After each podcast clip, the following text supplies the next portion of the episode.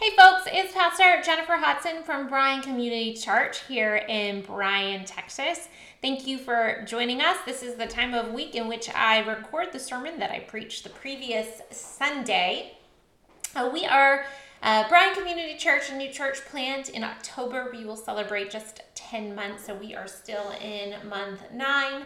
And um, you can visit us online at bryancommunitychurch.org or follow us on Facebook and Instagram at Bryan Community Church.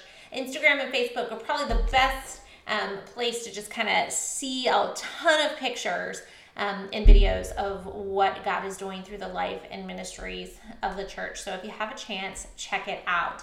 Um, I also want to share with you that we are in a new season. Uh, down here, probably you are too, wherever you find yourself, because students are going back to school. And the last few Sundays, we have been talking about what it means to remain faithful and steadfast, putting God first in your life. Uh, when you are back at school. And if not at school, just um, in your place of work, wherever you find yourself. Um, we live in a world in which there are many gods vying for our attention, affection, and um, praise and worship. When I say many gods, I'm not talking about pie in the sky Zeus uh, or any of the Greek gods. I'm talking about gods lowercase g, such as money or fame. Uh, what else?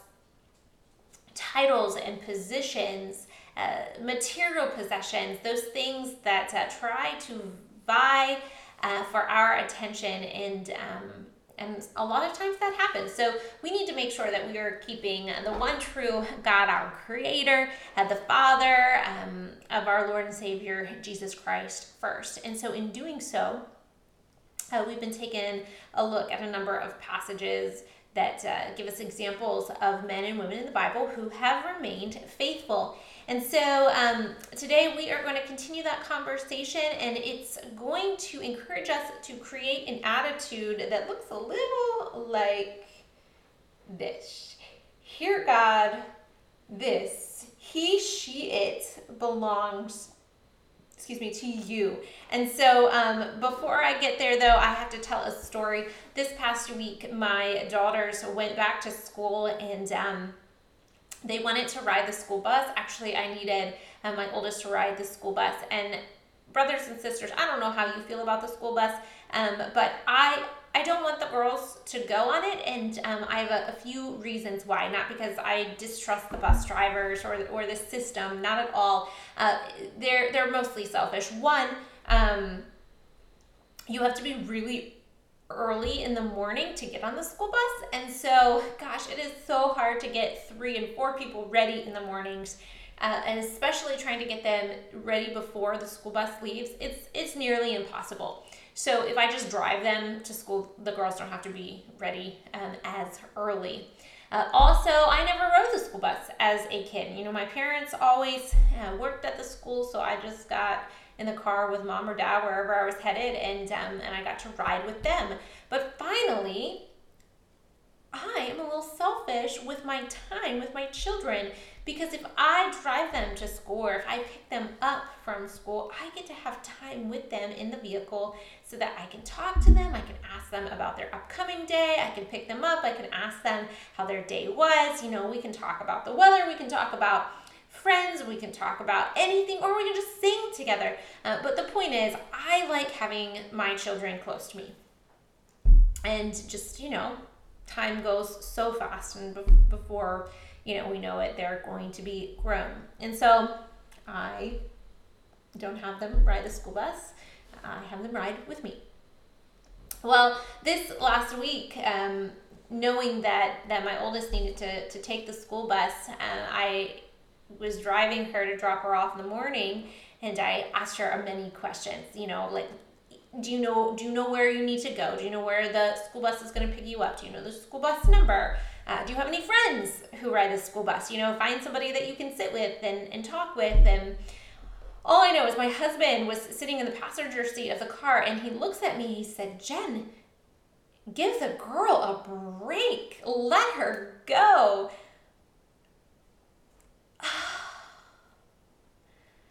I don't want to let her go. She's my baby. But if I don't let her go, then I can't trust God is going to protect her and watch over her. And, brothers and sisters, this is the same with anyone or anything in our life, whether it is a person, a place, a thing, a situation. Oftentimes, all the times, God is saying, Give me him, give me her, give me them, give me it. And we have to take this attitude and let go.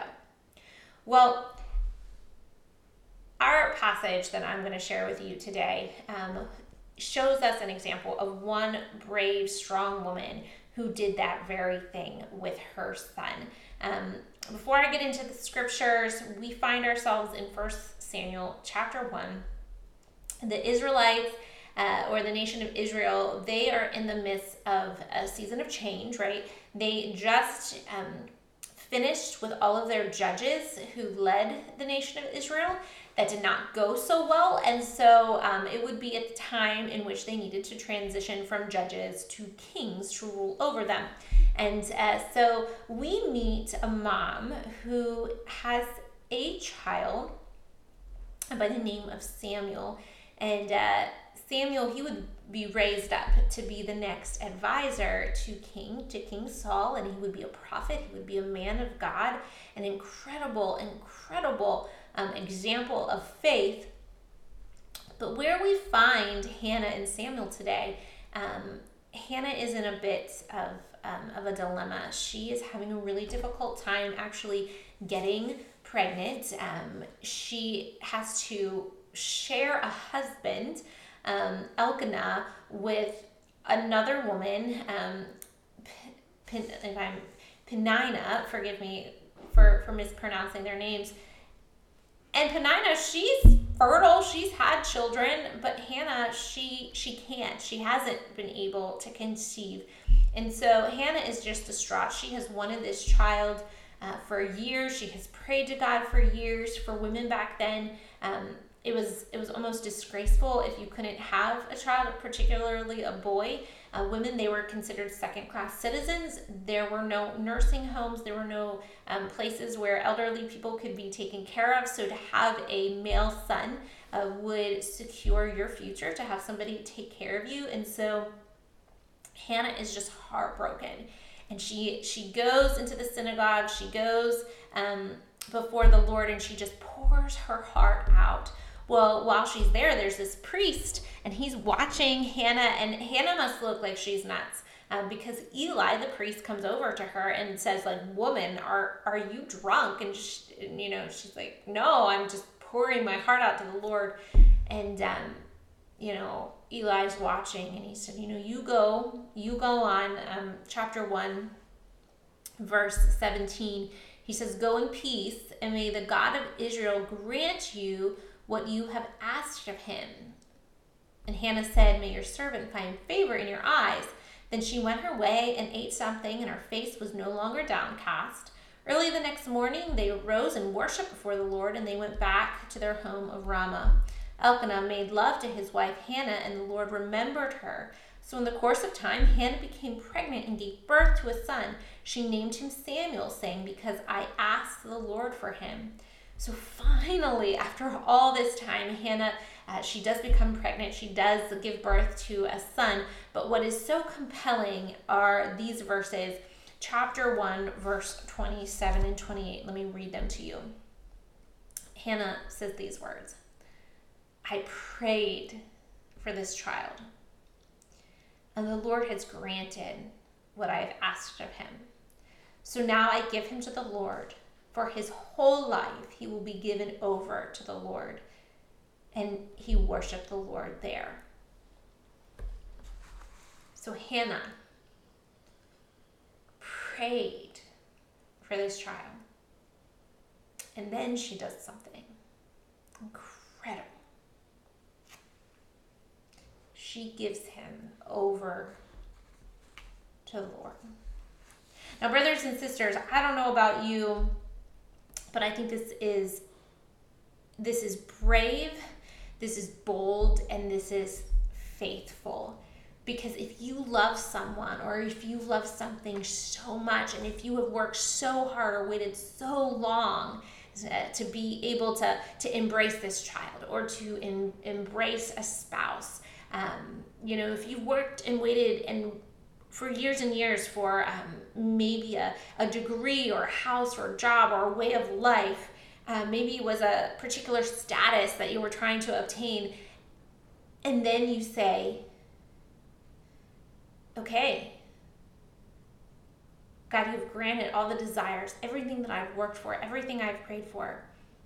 I hold it in my hands, and now it's yours. That takes faith, that takes boldness. And that's the question I want to ask you. Are you able to hold that thing, that person, that place, that thing in your hand, and then give it over to God. Because that's what we are being called to do. Lord, for this thing I have prayed, and you have granted the desires of my heart. So here it is. It belongs to you. Because, brothers and sisters, ultimately, everything that's good in life giving belongs to God. That what I have is not my own. My my gifts, my positions, uh, my resources, they don't belong to me. I was created, my purpose was to bring glory to God. And so all that I have is to bring glory to God and I am to serve him and I am to worship him. And so that's that's something that we have to wrestle with and it's hard right? Especially if we love and care for something so much. I love and care for my children so much. But yet can i say here you are lord. Because had my parents not eventually let me go i wouldn't be here. I wouldn't be able to to do what i'm doing here. In bryan to be able to minister as i am ministering uh, we as a church wouldn't be able to, to do the things as a church because it you know like it takes all of us coming together and saying, God, here we are, use us. If I don't let go of my, my child, she'll never learn how to get on the bus on her own. She won't learn how to defend and make decisions for herself. We won't trust the Lord with the people that we love the most without us saying, God, here are resources, we couldn't be Bryan Community Church. We couldn't love God, love people, and share Christ's hope with the world. We couldn't be out and about and supporting Chosen um, or United Way or all of the ministries within the community, our schools. We couldn't pray for and, and care for our teachers and, and our kiddos in our midst. We have to say, Here, Lord. Here she is. Here he is. Here they are. This is yours. And so that's the the message this week and it's something that I want you to think about and I want you to pray about. And maybe there's something right now that that instead of holding your hands out, you're you're clenching onto them. You're saying, "No, it's mine. I'm going to hold on to it. It's my marriage. I'm going to hold on and I'm going to control it. They're it's they're my gifts. It's my money. It's my resources. They're my children." But brothers, that is not being a people of faith that we are called to be. We are called to be Hannahs. We're called to be mamas that say, Lord, here are my children. We're called to be dads that say, here are my children, here are my families, here's my job, here's my position, here's my title, here's my wisdom. Lord, use it. For this child, I have prayed. For this person, I have prayed. For this church, I have prayed. And we hand him over. Hand her over. We hand it over. Brothers and sisters, may you hear the word of God. Maybe you even wrestle with the word of God because sometimes it's hard. But most importantly, may you live out the word of God. Thanks for joining.